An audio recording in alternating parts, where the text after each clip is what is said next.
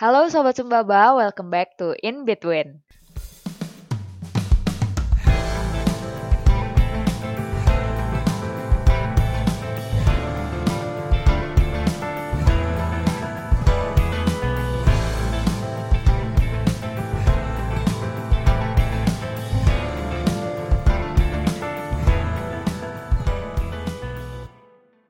Apa kabarnya nih Sobat Sumbaba? Semoga selalu dalam keadaan sehat ya. Kembali lagi sama aku Tania.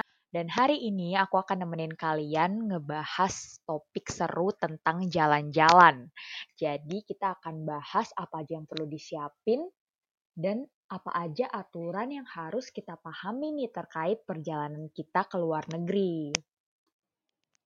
Nah, ngomongin jalan-jalan di masa pandemi kayak gini sebenarnya agak membuka luka ya. Aku yakin banyak sobat Sumbaba yang rencana perjalanannya tertunda atau mungkin terpaksa batal karena pandemi ini. Tapi walaupun sedih, selalu ada hikmah yang dapat kita ambil nih. Kita jadi punya waktu untuk merencanakan jalan-jalan kita dengan lebih matang. Terus kita juga bisa coba-coba nih untuk eksplor tempat tujuan kita secara virtual dulu. Oke, hari ini kita udah kedatangan seorang narasumber yang akan menemani kita membahas topik soal jalan-jalan. Nah, Mas narasumber ini adalah seorang pegawai bea cukai sekaligus yang memiliki hobi jalan-jalan. Nah, kepada Mas narasumber silahkan memperkenalkan diri terlebih dahulu. Sudah boleh? Sudah boleh. Asik. Uh, sebentar ini pendengarnya namanya apa nih? Sobat Sumbaba, Sobat Sumbaba. Sobat Sumbaba ya berarti. Halo Sobat Sumbaba, perkenalkan. Hehe, nama saya Adityo Prabowo dan saat ini sedang bertugas di Kanwil Bea Cukai Sumatera bagian Barat. Bener nggak nih Mas, hobinya jalan-jalan? hobinya jalan-jalan. Ya. Lari-lari. Bener-bener, hobinya jalan-jalan. Selama masih ada uangnya sih, hobi jalan-jalan.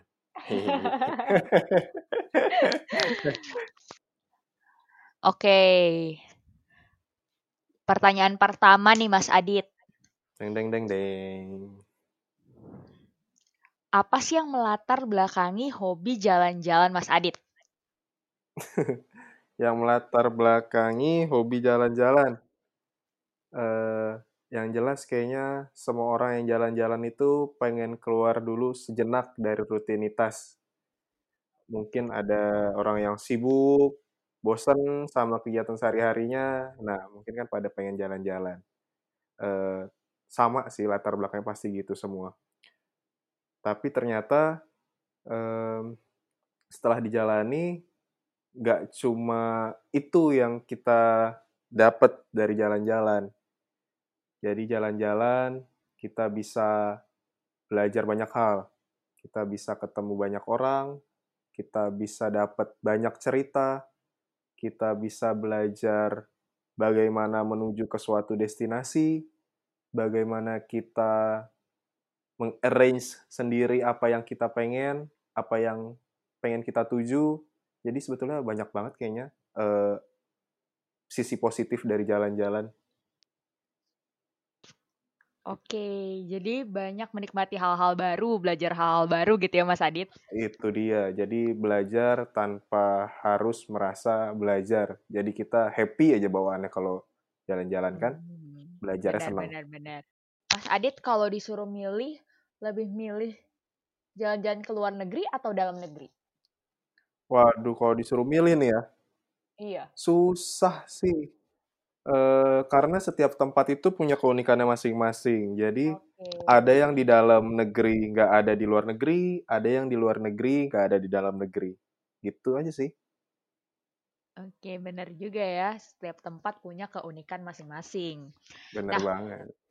Oke, okay, Mas Adit. Ya. Soal jalan-jalan ke luar negeri nih. Kalau mm -hmm. para ASN tuh bebas jalan-jalan ke luar negeri atau ada izin yang harus mereka urus gitu, Mas? Nah ini eh, kita sebagai ASN khususnya di Kementerian Keuangan punya kewajiban untuk lapor dulu nih sebelum keluar negeri. Lapornya ke menteri. Oh dan iya, jadi harus lapor dulu lah, izin dulu, pamit lah ke menteri. Hmm, ngurusnya bersurat gitu, Mas? Nah ini, eh, kayaknya sekarang itu Kementerian Keuangan udah mempermudah untuk izin ke luar negeri ya.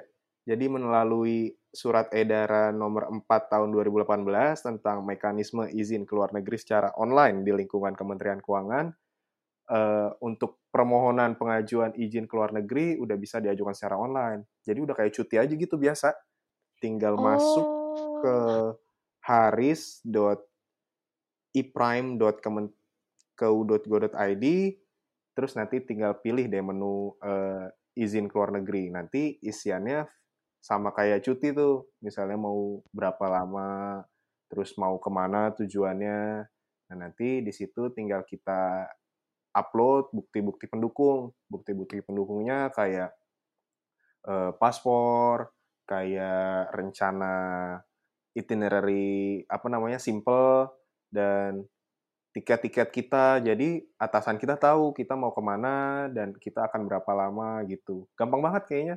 Dan persetujuannya pun udah online udah kayak cuti lah udah gampang banget. Jadi oke. eh, kayaknya keterlaluan banget. Eh, sampai nggak izin orang udah gampang banget. Iya benar-benar.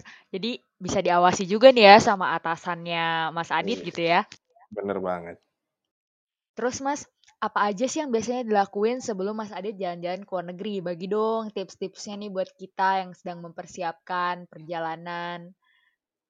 sebelum jalan-jalan ke luar negeri nih Iya benar. yang jelas kan nentuin tujuan dulu nih kira-kira Oke. kita mau ke mana terus eh, sebagai traveler low budget macam saya Oke. dana itu penting banget jadi untuk eh, menekan pengeluaran seminim mungkin perlu risetnya juga perlu mendalam jadi Oke.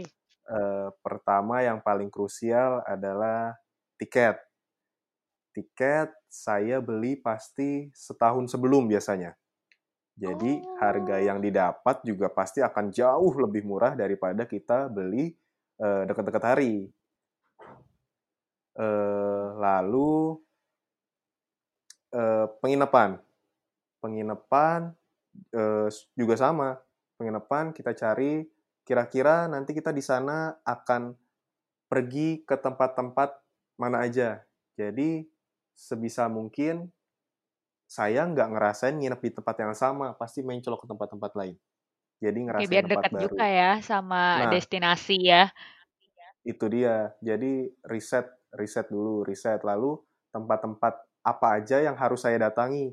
Tempat-tempat misalnya, apakah ada landmark-landmark yang nggak boleh kelewatan. Lalu riset mengenai makanan lokal. Makanan lokal di sana kira-kira apa yang harus saya makan ya. Jangan sampai ketinggalan. Jadi jangan sampai saya nggak ngerasain ngerasain jadi orang lokal di sana. Lalu apalagi ya? Oh, yang jelas transport dari satu tempat ke tempat lain kita harus tahu eh, kita harus naik apa, harganya berapa. Jadi budgetnya bisa kita siapin dari mulai di sini. Dan yang paling penting sih izin ke negara tersebut ya. Izin ke negara tersebut apakah harus visa, visa pengajuannya bisa online atau tidak, apakah bisa mengajukan visa on arrival ketika kedatangan saja, apakah ternyata tidak harus pakai visa, bisa langsung datang. Nah, itu pentingnya riset sih. Oke, berarti yang paling penting nih melakukan riset dulu nih ya sebelum kita memulai perjalanan kita gitu ya.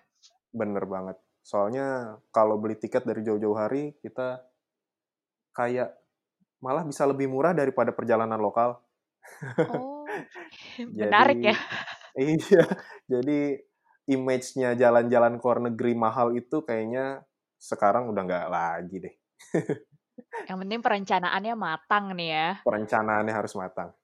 Ngomongin soal budget tadi nih, kalau Mas Adit sendiri punya alokasi khusus nggak nih untuk dana jalan-jalan?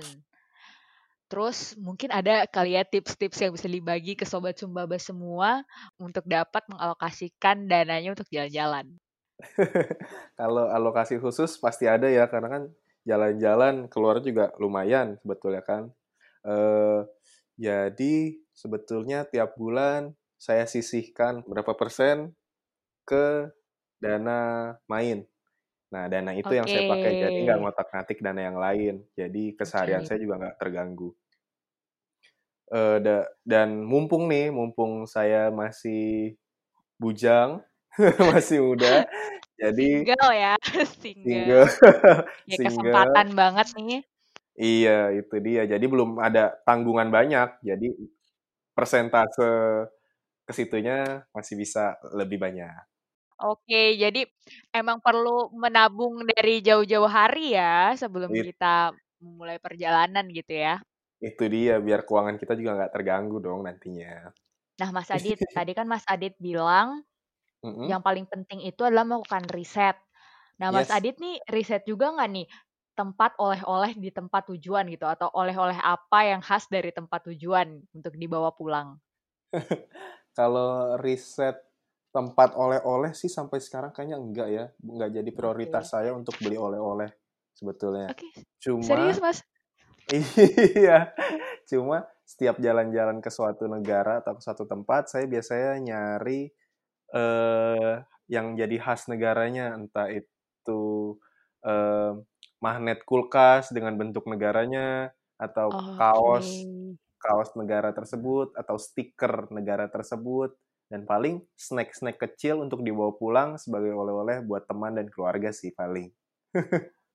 Oke. Nah, kalau misalnya lagi jalan-jalan gitu ya, Mm-mm, ke sua ke suatu tempat, terus kiri kanan mm-mm. toko, terus kiri kanan diskon, itu nggak tergoda juga tuh buat belanja, dibawa pulang? Waduh, kayaknya, waduh selain ya, selain nggak ada alokasi dana dan nggak ada Oke. tempat Udah di ketat ya backpack ketat saya, ya? ketat-ketat di Mhm backpack saya nggak ada tempat lagi, eh, mhm. kan ada pembatasan ya untuk barang bawaan penumpang. Nah, Oh itu kan gitu? maksimal, iya, maksimal 500 USD per orang. Sesuai dengan Peraturan Menteri Keuangan Nomor 203 Tahun 2017. Oke, 500 USD gitu maksimal barang yang kita bawa pulang gitu ke Indonesia, Mas? Bener banget. Nah, berarti kalau yang just tip-just tip itu, Mas, mereka kan belanjanya banyak tuh. Jadi pas Mm-mm. mereka bawa masuk ke Indonesia tuh, berarti mereka kena pembatasan itu atau gimana, Mas? Just tip ya, just tip, jasa titipan itu ya. Iya betul, jasa titipan kan Eh, belakangan ini kayak kalau di Instagram tuh orang kalau ke luar negeri mereka tuh sekalian buka jasa titipan gitu kayak buat beli barang-barang yang mungkin gak ada di Indonesia atau belum merilis di Indonesia, adanya baru oh, di luar negeri gitu. Kan mereka sering buka tuh open PO oh, just tip dia apa. jadi kayak jualan lagi ya, dijual lagi gitu ya. Iya, jadi kayak kita bayar fee nitipnya aja gitu sama Oh iya ya. Jadi sebetulnya kayak just tip tuh nggak dikenal dalam terminologi di bea cukai deh. Jadi Oke. di bea cukai itu adanya eh, barang pribadi penumpang atau barang awak sarana pengangkut. Jadi kalau untuk just tip sebetulnya nggak disebutin tuh di terminologi bea cukai. Oh gitu, Mas Adit. Terus Mm-mm. yang terkait aturan pembatasan itu boleh jelasin dong Mas lebih rinci gitu, lebih detail apa aja yang dibatasin, terus kayak jumlahnya. Sebetulnya kalau yang disebutkan tadi 500 USD itu bukan pembatasan ya, Mhm. sebetulnya pembebasan. Jadi Oke. ba- batas 500 USD itu batas yang dibebaskan kalau kita beli jadi tanpa harus bayar eh, bea masuk dan PDRI. Oke. Jadi balik lagi nih, ba- pembebasan itu cuma diberikan untuk barang pribadi penumpang. Jadi barang yang kita beli untuk kita sendiri nih. Nah, Hmm. kalau just tip emang masuk barang pribadi? Kan enggak kan ya? Iya sih ya, Jadi barang jualan gitu ya Nah, jatuhnya ya itu Mas Adit dia. ya? Jadi just tip itu kan eh, emang usahanya dia just tip dan ada keuntungan tersendiri yang diambil. Mhm. Jadi balik lagi nih, pembebasan itu hanya diberikan untuk barang pribadi penumpang. Jadi barang yang kita beli cuma buat kita sendiri nih, nggak kita jual lagi. Nah, kalau just tip nih ya, saya tanya dulu nih ke Mbak Nanat. Eh, just tip itu termasuk nggak barang pribadi. Itu barang barang jualan berarti ya Mas ya kan dia nggak pakai sendiri ya dia jual lagi kan? Itu dia yang paling penting itu ada keuntungan di situ. Jadi dia usahanya ya just tip kan. Just tip itu Hmm. dia kenain biaya jasanya dari pembelian. Betul kan ya? Gitu kan ya just tip ya? Iya betul betul betul.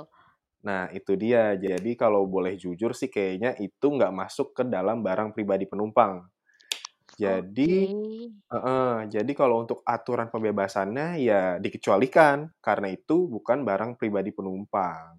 Jadi walaupun dia nilainya di bawah 500 USD, ya tetap harus dikenakan pungutan.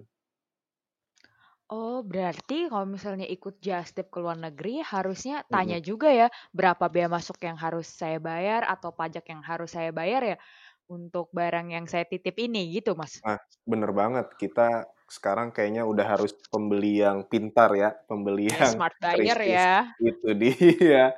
Kita harus berkontribusi ke negara. Seelah. Oke, Mas Adit. Heeh. Kalau tadi Mas Adit bilang perbedaan antara barang pribadi dan barang komersil gitu ya bisa dibilang ya itu adalah dari ada Mhm. keuntungan atau enggak.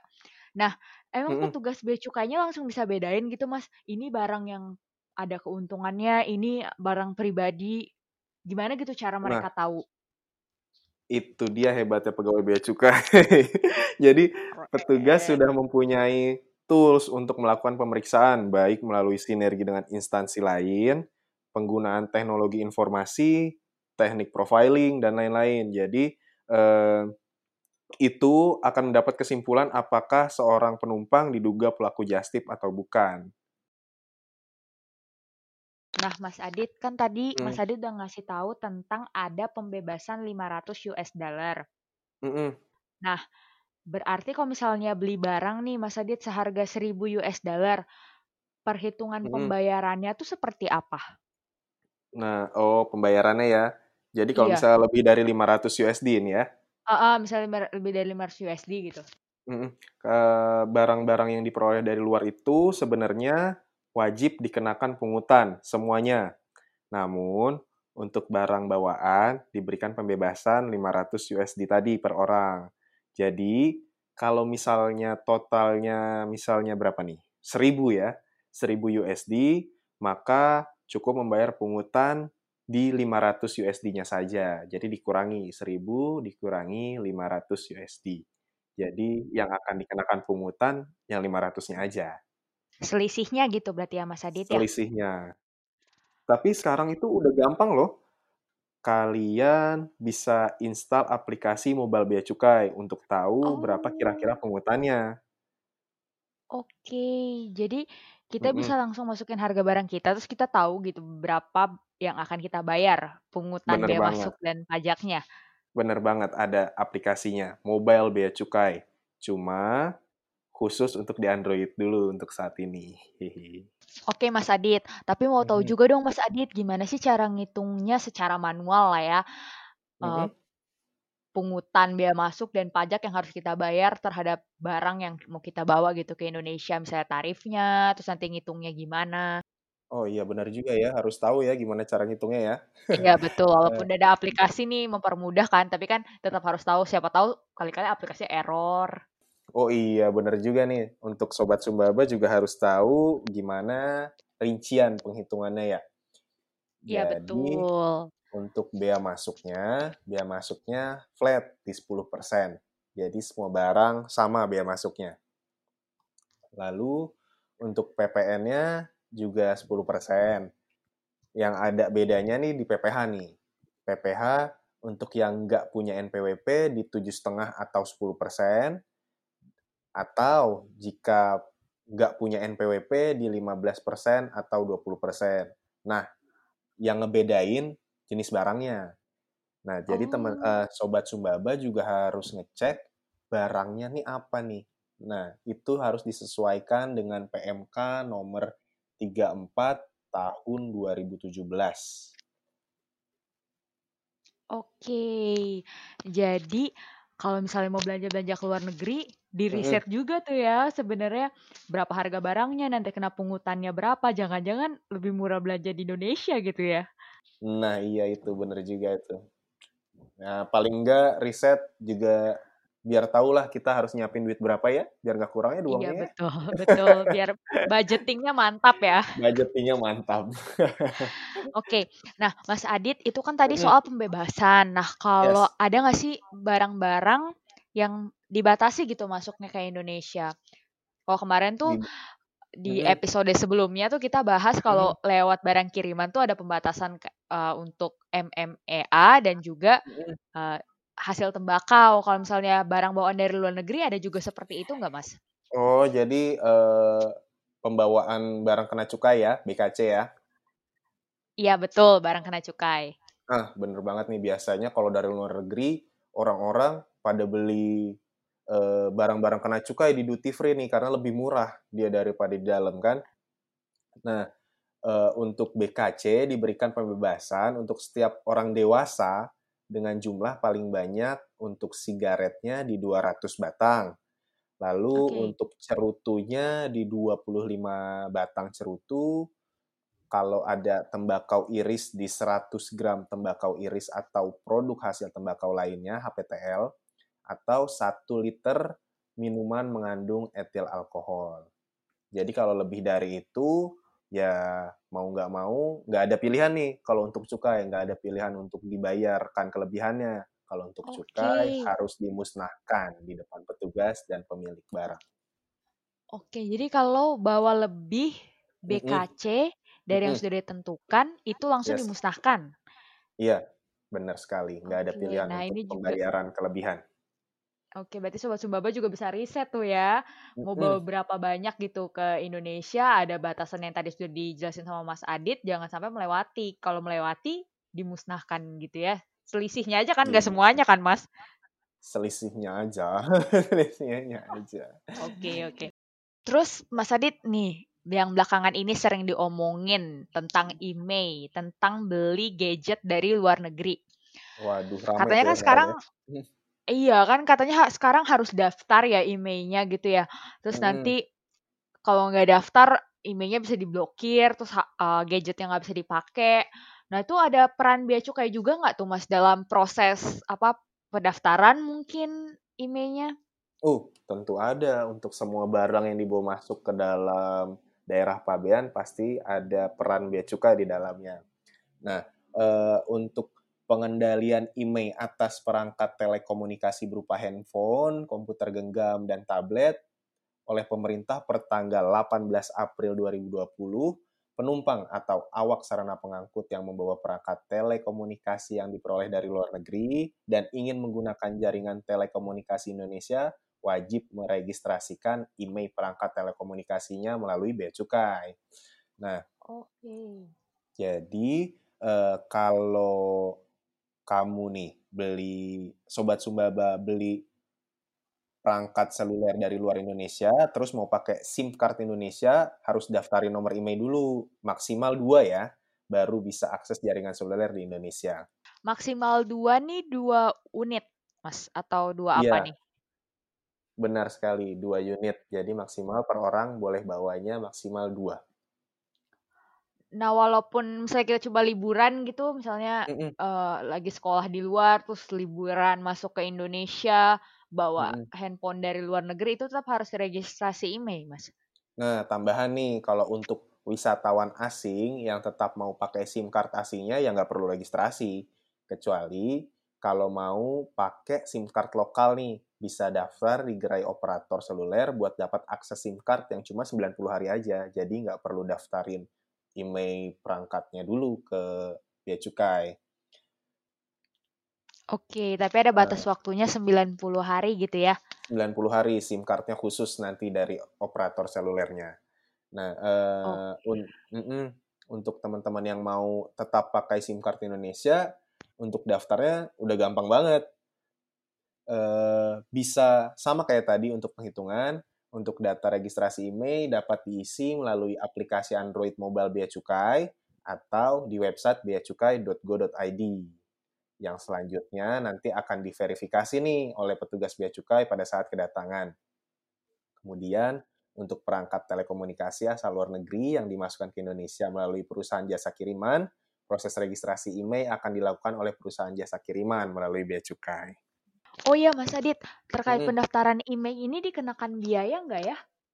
Uh, sebetulnya pengenaan biayanya tuh, jadi kan gini, kalau untuk registrasi kan kita ngisi isian email registration form di aplikasi Bea Cukai atau kunjungi www.beacukai.go.id. Oke. Okay. Diisi tuh form aplikasinya. Nanti kita dapat QR code dan registrasi ID. Nah, QR code itu nanti dibawa ke bagasi pemeriksaan bea cukai. Jadi bawa dibawa tuh bagasi kalian ke pemeriksaan bea cukai.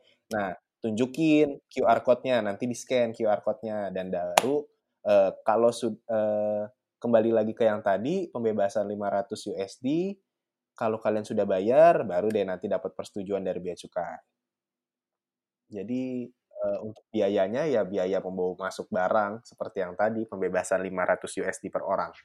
Hmm, jadi kalau misalnya beli gadget baru gitu, handphone baru gitu di luar, mm-hmm. jadi nanti kita selain daftar emailnya, kita juga akan mm. diken, dikenakan pungutan apabila gadget baru kita itu di atas 500 USD gitu ya Mas Adit? Bener banget. Jadi pungutannya, ingat yang tadi ya, selisih dari uh, harga barang dikurangi 500 USD dulu. Oke, ternyata mudah ya nggak? Selama itu aku pikirnya kayak sulit, ribet gitu, kayak ngebayanginnya tuh kayak ribet. Waduh. udah udah gampang sekarang biar cukai kayaknya iya udah yeah, ya? uh, uh, udah dibuatin aplikasi, udah udah tinggal ngisi formnya di website. Jadi sebetulnya kalau ada kemauan dari kita, tinggal cari gimana caranya, sekarang udah gampang banget, udah banyak media sosial, tinggal tanya pun langsung dikasih jawabannya sama Mimin. Berarti sebenarnya pendaftaran email terus perhitungan barang bawaan tuh sebenarnya mudah ya Mas Adit, bahkan udah disediain aplikasinya tadi kata Mas Adit ya. Itu dia, udah gampang banget kayaknya semua nih. Asal mau cari tahu aja kita udah gampang deh semuanya. Nah, jadi sebagai pelancong, pelancong gitu ya kita bilangnya ya. Yeah, yeah. Nah, sebagai pelancong nih kita harus cerdas juga nih. Jadi selain riset tentang tempat tujuan jalan-jalan kita, kita uh-huh. juga perlu tuh riset tentang aturan-aturan berlaku ya, Mas ya. Bener banget. Pokoknya semua riset ya kita lakukan biar kita nyaman lah jalannya dari berangkat sampai pulang nanti nyaman semua. Oke, betul. Terus informasi juga udah tersedia dan mudah uh-huh. didapat kok ya bener banget. Semua kalau asal ada kemauan, nanyanya gampang. Ada Bravo Bea Cukai, ada Instagramnya Bea Cukai RI, semua udah gampang. Sekarang udah pakai jempol, semuanya udah dapat datanya deh kayaknya. Oke, okay. media sosial Bea Cukai Sumbakbar nggak disebut, Mas. Oh iya, minta maaf untuk Bea Cukai Sumbakbar juga bisa di BC Kanwil Sumbakbar. Oke. Okay. Nah, Oke, pembahasan kali ini penuh pencerahan ya Sobat Sumbaba. Walaupun belum bisa langsung kita praktekkan nih, tapi tenang aja, this podcast will always be available. Jadi kalian bisa dengerin saat kalian akan berangkat ke luar negeri nanti atau saat kalian akan kembali ke Indonesia. Terima kasih juga nih untuk Mas Adit untuk sharing yang sangat bermanfaat hari ini. Loh, udahan nih? Udahan. Nanti kita bahas yang lain lagi di next episode ya Mas Adit. Ya, terima kasih kembali Mbak Nana. Iya, semoga ini bukan yang terakhir kali nih ya berbagi bersama kita Mas Adit. Siap. Siap perintah. Oke, okay, Sobat Sumbaba. Kita sudah tiba nih di penghujung podcast kita kali ini. Thank you for listening to us. Dan pantengin terus media sosial Bea Cukai Sumbakbar untuk mendapatkan info terbaru tentang kepabeanan dan cukai ya. Dan terapkan terus protokol kesehatan di mana pun berada, karena dengan menjaga kesehatan diri kita, kita sudah menjaga kesehatan orang-orang terdekat di sekitar kita. So, see you on the next episode. Bye. Bye. Bye.